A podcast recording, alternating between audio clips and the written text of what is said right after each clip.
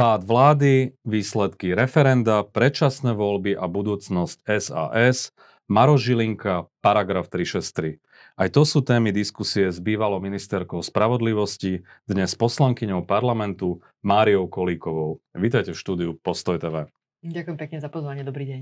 Pani Kolíková, vy ste pred chvíľkou prišli z parlamentu, kde prešla zmena ústavy, ktorá umožní vlastne parlamentu 90 hlasmi skrátiť volebné obdobie. Vieme, že je to skôr technická vec, vieme, že sa diskutovalo aj o možnom riziku zmeny volebného systému na zmiešaný a podobne. Mňa ale zaujala jedna vec, že z toho návrhu, e, ktorý ste predložili, vypadla možnosť skrátiť volebné obdobie referendum. Mm-hmm. To bola podmienka SAS? No, treba povedať, že e, ja to takto neviem e, určite povedať, že my by sme si dávali nejaké podmienky. To, čo my sme chceli od začiatku, jasne sme povedali, je, že chceme zmenu ústavy, aby sme mohli teraz skrátiť uh, volebné obdobie a uh, zobrali sme si z toho aj skúsenosť uh, z minulých rozhodnutí Národnej rady.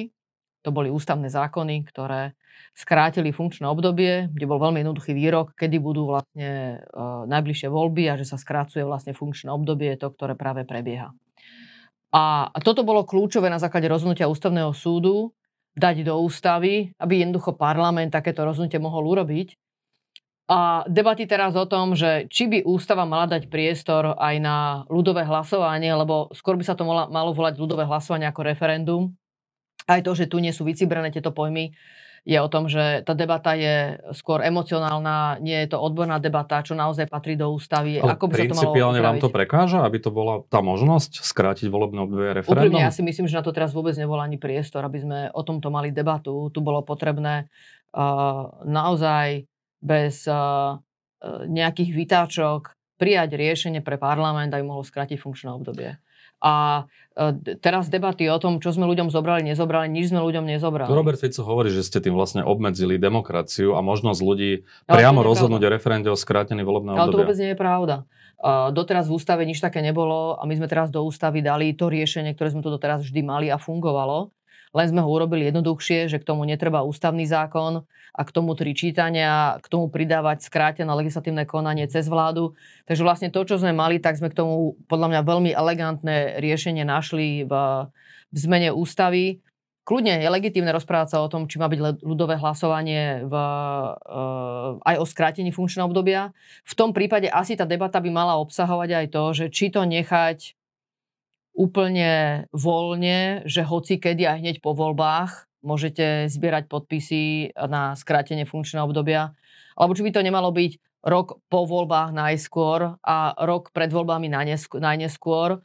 Um, treba povedať, že aj v rámci 47 krajín Európy len dve majú úpravu a to tiež s určitými obmedzeniami. Takže Ehm, toto, toto vyvolávanie týchto emócií, že ľuďom niečo berem, je to, to nie je pravda. Čiže to obídenie alebo odmietnutie referenda v tomto kontexte bolo kvôli tomu, že aby sa naozaj že nekonalo každého pol roka. Povedzme, v Bulharsku vieme, že za posledné dva roky je už, e, sú už piaté predčasné voľby, aj, že, hmm. že by nastala takáto situácia? Tak Bulharsko nemá napríklad takúto právnu úpravu. Uh-huh. To, že z akého dôvodu tam dochádza k, funkč- e, k skráteniu funkčného obdobia, to by sme sa mohli pozrieť uh-huh.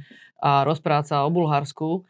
Ale áno, vyvolalo by to samozrejme um, možnosť, aby ste politicky zneužívali tento inštitút hocikedy. Čo sa v podstate aj teraz dialo. Že nemáte k tomu žiadne mantinely. A určite bolo na mieste sa o tom rozprávať, tak dobre, tak keď teda chceme dať tento priestor, tak potom dajme tomu nejaké mantinely. O tom teraz vôbec nebola debata. Mm. A to, čo bolo potrebné teraz vyriešiť, je, uh, aby parlament mohol skrátiť funkčné obdobie. A to sme navrhli podľa mňa naozaj veľmi elegantne a preto ja si myslím, že to aj získalo tú podporu v parlamente. Teraz ste mi ale trošku nahrali, keď hovoríte, že aby sa to nezneužívalo, tá situácia s tým referendum, konkrétne strana SAS, ktoré ste už členkou v roku 2010 vlastne presadila referendum, ktoré bolo o viacerých otázkach mm-hmm. e, o zrušení koncesionárskych poplatkov a voľby cez internet, čo mm-hmm. je dajme tomu, že v mhm. poriadku, ale boli tam aj také trošku populistické požiadavky, zníženie počtu poslancov na 100, auta e, vo verejnej správe možnosť objednávať len do výšky 40 tisíc eur. Že to je tá otázka, že či práve SAS e, si sa tak trošku nechytila do vlastnej pasce, ktorá sama vlastne presadila jedno mhm. neúspešné referendum a teraz to mhm. vlastne odmieta. A ja som veľmi rada, že ste to vyťahli, lebo podľa mňa v tomto je to základ nedorozumenie, že sa zneužíva, by som povedala teraz tá situácia, aby tu niekto sa snažil vsadiť do SAS nejaký uh, odkaz, že my sme proti tomu, aby sme sa pýtali ľudí v referende na uh, rôzne, či už aktuálne politické otázky, alebo otázky, ktoré súvisia aj so zmenou nejakých základných pravidel. Či sú to, ako ste hovorili, koncesionárske poplatky, alebo počet poslancov. Tá debata by mohla byť samozrejme aj o tom, či dve komory v parlamente a tak ďalej. A no, je to samozrejme... trošku forma takého PR pre Sasku, lebo naozaj mnohé tie otázky vyvolávali dosť pochybnosti, či sa má o tom rozhodovať v referende. Um, Bola to nová strana, potrebovala zaujať. Dobre, uh, každopádne ja považujem za úplne legitímne ten nástroj uh, využívať tak, aby ste sa ľudí pýtali na otázky, ktoré hýbu uh, svetom, hmm. hýbu tou krajinou a určite to nejako nespochybňujem. Ako tá, tá debata s ľuďmi priamo cez referenda je dobrá. Podľa mňa je na mieste rozprávať sa o tom, že keď sa mení ústava, aký by ten proces vlastne pre príjmanie ústavy mal byť. Sú krajiny, ktoré nakoniec sa cez referendum pýtajú ľudí, že či zmena ústavy, tak ako ju schválil parlament, tak či s ním vlastne ľudia súhlasia a či to vlastne potvrdia referendum. Uh, myslím si, že k zmene ústavy zatiaľ pristupujeme spôsobom naozaj takým trošku ľahkovážnym a veľmi jednoduchým. A toto by sme mali tiež sprísniť. Takže rozprávať sa o tom, aké to referendum má mať naozaj miesto, je úplne na mieste.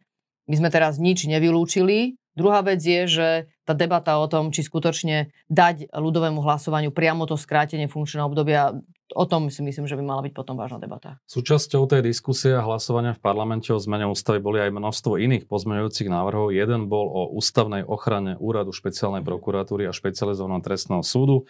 To predkladal Juraj Šeliga. E, ako vnímate to, že strana Smerodina bola opäť proti takejto zmene?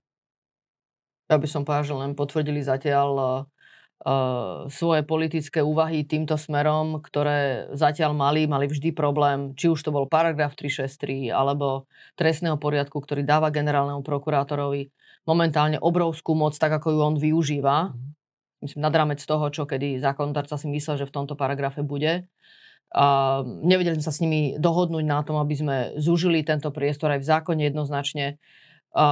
Myslím si, že tu je zrejme, že to postavenie úradu špeciálnej prokuratúry a špeciálneho trestného súdu na Slovensku vnímame inak dôležito ako hnutie Smerodina. A bolo to zrejme aj pri správach, ktoré predkladal špeciálny prokurátor alebo generálny prokurátor, tak zjavne tu sme mali úplne odlišné hodnotové postoje. A to sa ukázalo aj tu. Hnutie Smerodina nielenže odmietalo túto zmenu, pokiaľ ide o špeciálny súd a prokuratúru, teda ich ústavnú ochranu, aby po voľbách to nebolo možné zrušiť, ale aj vo otázke toho referenda e, sa k tomu stavali tak, že oni kľudne by podporili aj tú zmenu, aby aj referendum sa dalo mm-hmm. predčasné voľby schváliť. Zároveň hovorili, že predčasné voľby môžu byť aj v júni, aj v septembri. Hrali ako keby na dve strany. Čo to vlastne o nich hovorí? Hovorí to o nich to, čo robili vždy uh, počas fungovania bývalej koalície. Aby som povedal, takéto hry sa tu bohužiaľ stále diali. Na jednej strane zrozumiteľne, že každý politický subjekt si vždy v tej situácii, v ktorej je, hľadať cestu komunikácie a riešení, ktoré najviac vyhovujú. Ale treba povedať, že toto bolo v niečom veľmi typické pre ten celý priebeh bývalej koalície, že veci, ktoré sa dohodli, tak sa záchodu menili spôsobom, ktorý bol proste nekorektný a podrazácky. A to sa stalo aj tu vlastne s tým návrhom, ktorý bol podaný na konci rozpravy včera ktorý vlastne popieral celú dohodu, ktorá bola urobená. Skúsim sa trošku ešte vrátiť na začiatok, čo predchádzalo tomu dnešnému dňu a tým zmenám a tomu vyústeniu v koncovke, ktorým budú vlastne predčasné voľby. Vy ste najskôr žiadali odchod e, Igora Matoviča ako premiéra ešte v roku 2021. To sa vám vlastne podarilo. Neskôr ste žiadali jeho vlastne odchod z pozície ministra financí, čo ste ale nedosiahli v, tej, v tej prvej fáze. Až následne ste vyvolali vlastne ten návrh na, mhm. na vyslovene nedôvery vláde, čo sa vám nakoniec teda podarilo. Keď sa na, na to ako keby, že pozriete späť na celý ten, tie udalosti posledných rokov, možno rok, dva, malo to celé zmysel? S touto koncovkou? Či ste si tým možno viac neuškodili, ako pomohli? Teraz myslíte kto? SAS. Myslíte Vidíme, aké sú preferencie. Uh, polovica voličov tento postup zjavne neschvalovala. Nehovoriac o tom, že máte dnes nálepku vo, vo verejnosti ako strana, ktorá povalila tretiu vládu a tým pádom vás v budúcnosti môžu vnímať ako nevyspytateľného politického partnera. S, to, hmm. s týmto byľagom sa budete určite stretávať. Politika nie je spravodlivá. Politike robíte rozhodnutia, ktoré keď nedokážete vysvetliť svojim voličom, tak vám to samozrejme spočítajú. Takže uh, to, čo je úlohou strany SAS a samozrejme mňa ako politika SAS, je urobiť všetko preto, aby sme voličom vysvetlili kroky, ktoré sme urobili. Myslíte si, že toto pochopia, keď polovica bola proti? Um, myslím si, že je zatiaľ ešte krátko po všetkom, čo sa udialo. Uh, odísť z vlády a, a potom podporovať vlastne aj vládu v pri hlasovaniach v parlamente, ktoré ste boli súčasťou a vlastne vy ste na tých zákonoch robili, alebo to, súča- to súvisí s programom vyhlásení vlády, ktoré ste vlastne, ktorému ste sa prihlásili ako člen vlády. Tak je, je zložité v tom nájsť vlastne to jasné vymedzenie sa. Je iné, keď ste od začiatku v opozícii a mhm. máte jasnú pozíciu a je iné, keď ste v koalícii a potom prechádzate do opozície a ešte pokračuje ďalej vlastne vláda a, a vy máte za to, že sú tam veci, ktoré, ku ktorým ste sa prihlásili, keď ste boli vo vláde, je dobré ich podporovať ďalej. Takže myslím si, že v tomto je vôbec tá rola, v ktorej sme boli, bola veľmi ťažká. My sme vôbec vysvetlili teraz ďalšie, ďalšie na ne, naše konanie. Aj ten samotný pojem konštruktívna opozícia, myslím si, že vo svojej a vo svojej podstate to je veľmi kontroverzné, tak no akože ste tam, aj tu by som namietal, tam, lebo chvíľu ste boli tvrdou opozíciou, chvíľu no. konštruktívnou, že aj tam ste ako keby nevedeli sa úplne jasne zaradiť. No viete, ono je to tak, že ja by som nepovedal, že sme nevedeli, kam sa zaradiť. My sme veľmi dobre vedeli, ktoré veci ideme podporiť, ktoré neideme podporiť a prečo. A teraz hľadať tomu nálepku, to je veľmi ťažké. To mhm. znamená, že áno, ak bereme pozíciu strany SAS pri zákonoch, ktoré podporila, a boli to vládne návrhy, tak sme boli vlastne konštruktívna opozícia. Ak sme dali návrh na vyslovenie nedôvery Igora Matoviča, no tak sme boli tvrdá opozícia. Ak sme sa prihlásili k návrhu na vyslovenie potom nedôvery vláde, no tak sme boli v tom tvrdá opozícia, že uh, boli kroky, ktoré sme urobili a mali sme za to, že je dôležité ich spraviť a že je to aj naša povinnosť s ohľadom na to, čomu veríme v politike, že je správne. A súviselo to aj s tými krokmi, ktoré sme urobili predtým, veď vyvolanie prvej koaličnej krízy a potom nakoniec aj moja pozícia v nej mi vlastne veľmi uškodila, pretože je jasné, keby tá kríza nebola a ja som sa v nej nepostavila na tú stranu, kde som sa postavila, aj vyhranila vlastne voči Igorovi Matovičovi ako premiérovi, no tak by som asi s veľkou pravdepodobnosťou mala oveľa menší problém presadiť celú reformu uh, súdnu a uh, aj asi by som mala jednoduchšie financovanie uh, rezortu aj pre celú reformu, aj by sa dodržali, predpokladám, záväzky, ktoré sme si dohodli ešte s Eduardom Hegerom ako ministrom financií. Ale to boli kroky, ktoré nelutujem. Nemyslím si, že mi pomohli ako politikovi, ktorý e, v tom čase bol pomerne vysoko v dôveryhodnosti ako ministrov. E, tá prvá koaličná kríza vlastne v tomto mi poškodila. Napriek tomu si myslím, že pre dobro krajiny to bolo správne, že som sa musela voči tomu vymedziť a jasne pomenovať chyby, ktoré tá vláda robila a že bolo dôležité prispieť k tomu, aby došlo k zmene na poste premiéra ale mne to poškodilo a vlastne uh, poškodilo to všetkým členom SAS, by som povedal, Však ktorí boli vo vláde. Hej. Uvidíme a tým... vo výsledku, že ako sa to ukáže v parlamentných voľbách, asi je zbytočné ako keby, že dopredu diskutovať o tom, že ako to dopadne. Chcel som to len nejakým Nemôžete spôsobom... robiť podľa mňa ako politik kroky, ktoré vám prinesú len percenta. To proste nemôžete robiť. Ja si myslím, že tým sa spreneveríte aj svojej, svoju poslaniu ako politika, že máte v prvom rade robiť kroky, ktoré sú vo verejnom záujme. Tomu rozumiem. Ja a teraz, skôr... či tie vaše rozhodnutia vo verejnom záujme, o ktorých ste presvedčení, že boli vo verejnom záujme, vysvetlíte dostatočne voličom, osobitne vtedy, ak voliči na prvú to vidia trošku inak, tak áno, to je to riziko, do ktorého no, idete potom. je polovica, to je naozaj že veľká masa sú aj také situácie. Vidíte to na preferenciách, ale ano. tomuto rozumiem. Ja som skôr naražal na tú nevyspytateľnosť, ako sa to vníma. Ona sa vlastne prejavila aj vo finále pri tom odvolávaní vlády, aspoň teda podľa mm. interpretácií Olano a možno aj ďalších strán, ktoré boli toho zúčastnení, že hovorilo sa, že Igor Matovič vlastne stiahol tú demisiu v prezidentskom paláci, vytrhol, teraz akože môžeme slovičkariť, ale že on vraj nemal garanciu, že tá jeho hlava bude stačiť. Že Richard Sulik mu mal odkázať cez premiéra Hegera, že na, ak sa aj stiahne, že to neznamená, že nebudú pokračovať ďalej, Saska, že nebude vlastne žiadať demisiu vlády a tak ďalej. Potom bola diskusia o novej 76. Tam Richard Sulik údajne prislúbil, že bude nápomocný. Aj to dlho tak vyzeralo, že tá nová 76 by mohla mhm. vzniknúť. Nakoniec to bola úplne inak. Následne odkázal, že už to nemá zmysel, že mhm. Toto tí partnery vnímajú, preto sa pýtam, že tá nevyspytateľnosť, že to je podľa mňa väčší problém ako to, či robíte niečo z presvedčenia, pre, z verejného záujmu, pre preferencie alebo inak. To môže každý hodnotiť rôzne. No, takže môže prvé Igor Matovič a stiahnutie demisie. Teda, uh, a vôbec podanie demisie. To finále. Áno, áno. My sme boli pripravení uh, v prípade, že bude podaná demisia, uh, rokovať ďalej.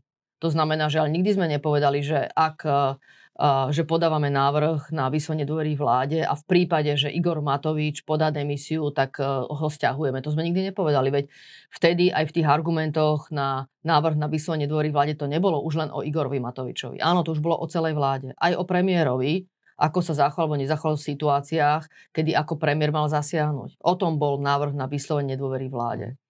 A, to znamená, že a, ja vám teraz neviem povedať, čo by bolo ďalej výsledkom tých rokovaní. Ale my sme boli pripravení do tých rokovaní ísť. A zohľadom na všetko, čo bolo povedané aj predtým, aj na rokovaniach, ktoré boli uh, uzavreté, bolo zrejme, že sme pripravení do toho ísť. Ale negarantovali ste, že nepodáte návrh na vyslovene vláde, keď Igor Matovič odstúpi. No, v tom, nie, tom bola nie, nie, my sa bavíme otázka. o niečom inom. Ten návrh už bol podaný. To znamená, že sa bavíme o tom, že by sme boli pripravení oddialiť hlasovanie a tom sa mm. dohodnúť.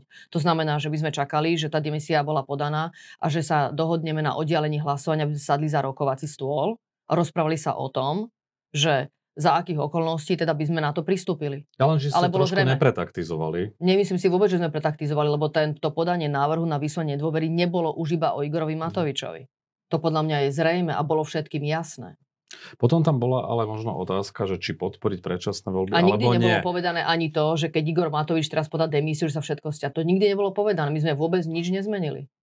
SAS. Nech sa páči. A, a môžeme ísť aj k tej 76, aby som to ešte dopovedala.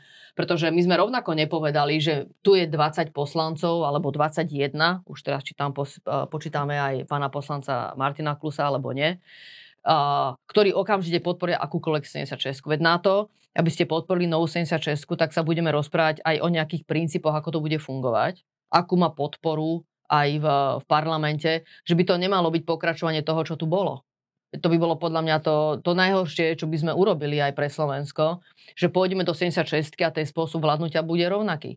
To znamená, že tie jednania na začiatku boli o tom, že by sme, sa, my sme mali vážne debaty samozrejme aj v rámci poslaneckého klubu SAS o debatách, za akých okolností by sme do toho išli. Ale to kľúčové, čo sme nikdy nedostali, a ja som bola aj na rokovaní aj s Eduardom Hegerom, kde padali otázky od, zo strany Richarda Sulíka presne k tomu, aká je vlastne garancia, ako sa k tomu zachová celý klub Olano, ako sa k tomu zachová Igor Matovič, lebo aj to bolo dôležité v tých rokovaniach. A to mhm. nebola žiadna záruka. Kto čiže, vlastne za tým je čiže a to, aký že ten povedal, postoj... že on to podpíše ako posledný, to bolo možno taká posledná kvapka? Uh, to by som povedala, že to bolo iba vyjadrením toho, čo my sme už vedeli predtým. Uh-huh. Čiže vy by ste to možno nenazvali nevyspytateľnosť, ale že ste reagovali podľa vývoja udalosti, tak? No tak to určite bolo. Lenže všetky samozrejme kroky a rozhodnutia... By som povedal, teraz to, čo sa udialo, je, že veľmi veľa vecí sa diali v krátkom čase, mhm. naraz. A uh, niektoré by som povedala, že potom tie výsledky uh, sa dostali von a tie sme komunikovali. A bolo veľmi ťažké z ohľadu na ten vývoj, ktorý sa stále menil, by som povedal, v rýchlosti vedieť všetko, odkomunikovať, aby sa to k tým voličom dostalo. Toto podľa bolo veľmi ťažké. Súčasne ja rozumiem tomu, že ľudia museli byť frustrovaní, no, aj naši to voliči. pôsobilo, že nemáte plán B. A poviem ešte jeden príklad, páči, aby som povedzte. bol konkrétny. Povedzte vy ste dali teda návrh na vyslovenie dôvery vláde, vláda padla, ale automaticky druhým dýchom ste povedali, že nie ste za predčasné voľby ústami Richarda Sulíka. Mm-hmm. Ako mhm. keby ste sa toho zlákli, čo je ale pochopiteľné. Dnes už to nehovoríte, dnes už za tie predčasné voľby ste. Čiže naozaj to tak pôsobí zvonka na mm-hmm. pozorovateľa, že je to trošku chaotické, že neviete úplne presne, čo chcete a čakáte na to, ako sa budú vyvíjať preferencie. Tak to pôsobí. Nie, tak to určite nebolo a si myslím, že z preferencií v takýchto situáciách vôbec nemôžete vychádzať. Veď tie preferencie vám dobehnú s ohľadom na rozhodnutia, ktoré robíte. To sa takto, akože keby sme robili nejaký sociálny prieskum, samozrejme ohľadom rozhodnutí, ktoré ideme robiť, tak, uh, tak dá sa rozprávať o tom, že by sme sa prihliadali aj, ale uh, to, že pôjdu preferencie dole, uh, ja neviem, že či niekto bol v rámci SAS, to si myslel, že nepôjdu, ak odídeme z vlády. Ale taký veľký prepad že... ste asi nečakali, že? Teraz akože pýtate sa mňa osobne? Uh-huh. Ja som pri odchode z vlády čakala veľký prepad. Polovičný? To vám takto... Ne... No, je to na polovici Dobre, nepýtali, nepýtali ste sa ma vtedy, takže teraz by som vám klamala, ne, nezamýšľala som sa nad tým. Ale to, že ten prepad bude, to som, to som očakávala. Aj s ohľadom na to, že vlastne to demokratické spektrum v tom čase uh, keď tam zaradíme všetkých partnerov bývalej koalície, tak sme vlastne boli v menšine. To znamená, že vlastne to, čo sa dialo, tak my sme sa snažili odkomunikovať, ale v tom sme boli vždy v menšine, ako sa komunikovali mhm. kroky, ktoré sa urobili uh, za bývalej koalície. A treba povedať, že tam bolo veľmi veľa nekorektných vecí, ktoré sa diali, no ale potom, keď sme ich my komunikovali, tak vždy sme boli v menšine. Takže uh, to viem osobne porozprávať naozaj tie príbehy zo súdnej mapy, že prebehlo rokovanie. Uh, a potom som bola naozaj prekvapená, že čo boli schopní vyprodukovať e, koaliční partnery, ale v zhode. Hej? No a potom bolo veľmi zložité povedať, no ale to tak nebolo. Hej, keď každý z nich naozaj od za ľudí cez e, Olano a Smerodina vám povedali nejaký príbeh, ktorý sa ale uh, nesotožňoval s tým, ako to naozaj bolo. Nevyrušil vás výsledok referenda? Tá 27% účasť vyzerá zdanlivo nízka, ale pri prepočte na volebnú účasť v parlamentných mm. voľbách a počte mm. voličov to vyzerá na 42% pre hlas Smer republiku, čo môžu v pohode zložiť vládu po voľbách. Um, to interpretovanie tých, výsledok, toho, tých výsledkov referenda je naozaj rôzne. A ja by som, môj postoj k tomu je, že nejakým spôsobom ho nepodceňujem. Myslím si, že je jednoznačný postoj ľudí, ktorí išli, ktorí išli hlasovať referende, že chceli vyjadriť negatívny postoj k spôsobu vládnutia veľmi silne. A, a súčasne sa vyjadrili k tomu, že je na mieste mať predčasné voľby. A to teraz. Neúplne k tomu tie otázky uh, boli na riešenie tej konkrétnej situácie, ale ja si myslím, že táto emócia bola hlavná, ktorú si to myslím, že tú mhm. emóciu ľudia chceli vyjadriť a to treba brať veľmi vážne. Uh, ako to dopadne nakoniec vo voľbách, no to bude o tom, ako aj SAS vysvetlí svoje kroky, ktoré urobila. To je jedna vec. Druhá vec, že vám tu vzniká nejaká konkurencia v podobe nejakého spájania demokratov. Mm-hmm. Modrá koalícia, Mikuláš Zurinda, strana spolu, KDH, za ľudí, Budajovci. Naozaj, že možno tu vznikne niečo ako druhá SDK. Možno to mm-hmm. budú dva bloky, možno tri, ale formuje sa tu pomerne silná konkurencia. Čo to pre vás znamená? Vy Uvažujete nad tým, že pôjdete s niekým tohto typu, alebo pôjdete samostatne? V tomto momente neuvažujeme, že by sme išli inak ako samostatne tá situácia sa bude vyvíjať. E, každopádne s modrou koalíciou ísť e, spolu do, do vládnutia, ak by bola taká situácia, tak ja si myslím, že to by bolo len dobre. E, v akej biere oni budú úspešní, neviem to predvídať, držím im palce. Čo ak budete mať pred voľbami 2-3 mesiace, že 5%, 4%, ani vtedy nebudete uvažovať? Tak sa ma potom spájanie? opýtajte. Že to potom... bude situácia asi, ktorú budeme riešiť. Čiže budete tiež reagovať na aktuálny vývoj a nie je asi úplne vylúčené, že nakoniec pôjdete do tých volieb spolu s niekým, aby neprepadli hlasy. Tak v tomto momente to tak nevyzerá, ale určite bude mať oči uši otvorené. Máte už jasne zadefinované, že s kým áno, s kým nie? Skôr sa opýtam na to, že s kým nie. No myslím si, že tie vyjadrenia tak po voľbách myslím, že každá strana vám povie, že od výsledkov volieb sa bude potom odvíjať aj rozhodnutia jednotlivých strán. Ja na to nemám takú pozíciu v strane SAS, aby som mohla za ňu hovoriť. K tomu sú aj e, štruktúry v strane, ktoré takéto rozhodnutia robia. Ale myslím, že z našich krokov je jednoznačné, že neexistuje, že by sme išli do spolupráce s, s fašistami, so Smerom, a, um, Fašistov máte na mysle aj republiku, aj? Áno, ostatné rozhodnutia môžu byť veľmi ťažké. Určite by sme veľmi radi išli do vládnutia so stranami, ktoré sa teraz hlásia aj k modrej koalícii. Myslím si, že progresívne Slovensko rovnako je strana, ktorá je blízka a vo viacerých hodnotách. Rovnako KDH sú hodnoty, ktoré súvisia jednoznačne s demokraciou, právnym štátom, kde sa určite vieme zhodnúť. Takže uvidíme, ako voľby dopadnú a budeme to počítať. Hlas? Hlas si myslím, že je strana, ktorá uh, je úplne uh, najrelevantnejší hráč a uh, áno, pravdepodobne bude rozdávať karty. No a čo to znamená pre SAS, že keď vás hlas pozve do budúcej vlády, tak tú ponuku neodmietnete? Ja si myslím, že to, čo je úplne kľúčové, je, že aká tá vláda má vyzerať na ohľadom hodnot a kto tie hodnoty tam bude strážiť. To bude kľúčová podľa mňa otázka, na ktorú si bude treba povedať po voľbách. Čiže len nevylučujete hlas ja si takto vopred naozaj nedovolím povedať, že uh, s tými, čo určite nie, to som vám povedala jednoznačne. A uh, toto ani nie je teraz moja pozícia, aby som sa k tomu mohla jednoznačne vyjadriť. Ale no, páčilo by sa mi, keby, že tých, ktorí som spomenula predtým, tak by bola vláda len s nimi. Pýtam sa to aj preto, že poslanec Šutaj Eštok sa už vyjadril, že sa budú usilovať po voľbách, ak budú mať tú možnosť o odstránenie Daniela Lipšica z pozície špeciálneho prokurátora. Či vás to možno trošku nevyrušuje? No to by sme sa určite my neusilovali. No to je jedna vec. Otázna je, že koľko budete mať žetónov, tak povediac. Žetóny sú rozhodujúce. Tie sú rozhodujúce, presne tak. Uh, Aj pre zloženie vlády. Presne tak. Peter Pellegrini zároveň uh, sa vyjadruje pomerne pochválne na adresu Maroša Žilinku. To hmm. asi tiež môže byť problém. Tak je to určite vyrušujúce. Polano. Posledná strana, na ktorú sa chcem opýtať v tomto kontexte. Uh, s ňou by ste ešte niekedy išli do vlády, alebo nie, po tejto skúsenosti? Ja si myslím, že Olano sa vyvíja a uvidíme, kde bude Olano a ako pôjde do volie. Môže sa rozdeliť, môže Eduard Heger, Jaroslav Naď ísť svojim smerom a možno zostane Igor Matovič s nejakými ďalšími poslancami. Tak to sledujme a uvidíme. No, to znamená, že ak by sa rozdelili, tak Olano na čele s Igorom Matovičom bez Nadia a Hegera, ktorí by boli pravdepodobne v nejakom inom projekte, už pre vás nie je priateľné? Neviem si predstaviť byť s Igorom Matovičom vo vláde. No, ale v koalícii to je rozlišná vec. No je Jedna vec je byť ministrom, druhá byť koaličným poslancom. Mm, aj to.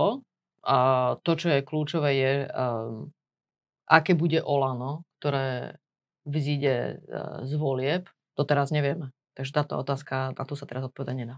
Hm, čiže uvidíte vlastne, ako sa to bude vyvíjať. No to bude úplne kľúčové, kto bude Olano. Dobre. Uh, Máro Žilinka a paragraf 363. Už sme tu Žilinku spomínali. Čo spraviť? Možno do týchto volieb už asi nič, hej? ale po ďalších voľbách, že ako nastaviť ten mechanizmus mm-hmm. toho mhm. paragrafu 363, aby sa nezneužíval. Vieme, že sa o tom hlasovalo v parlamente, vieme, ako to dopadlo, že to neprešlo. A zároveň vieme, že teraz dala prezidentka podanie na ústavný súd. Ale tiež nevieme, ako ten súd rozhodne. Mhm. Čo môžete vy urobiť v parlamente, aby jednoducho nedochádzalo k prepušťaniu vplyvní ľudí ako na mhm. bežiacom páse. No tak v prvom rade bude otázka, že či e, nás nepredbehne ústavný súd. Má tam teraz, by tam mal mať dve podania, jedno od poslancov, a, ktorých viedol najmä poslanec Baránik, bol v tom najmä aktívny pre e, napadnutie tohto paragrafu 363 pre rozpor s ústavou.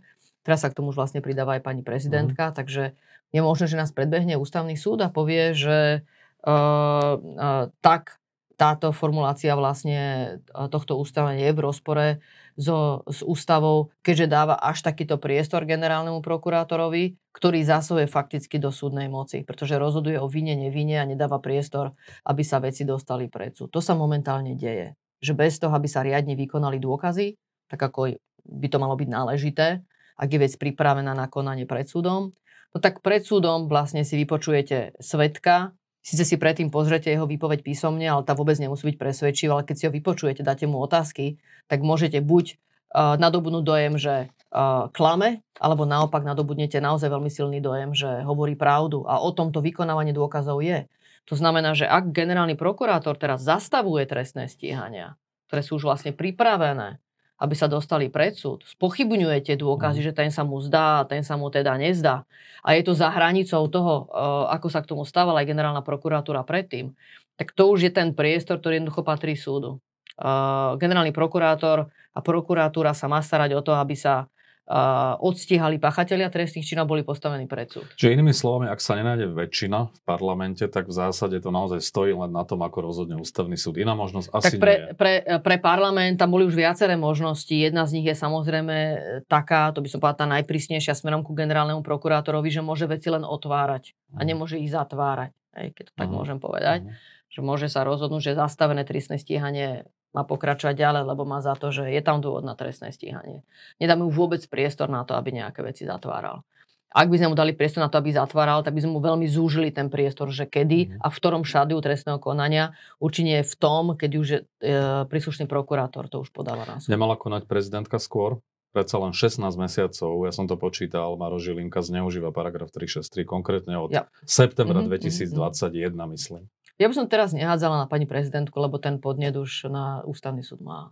Takže už ten priestor na to, aby ústavný súd tomu zajal postoj, tak skupina poslancov urobila podľa mňa ten krok pomerne včas a ústavný súd už by mal, už by mal konať. Nemala by podať aj disciplinárny návrh na disciplinárne konanie voči Marošovi Žilinkovi?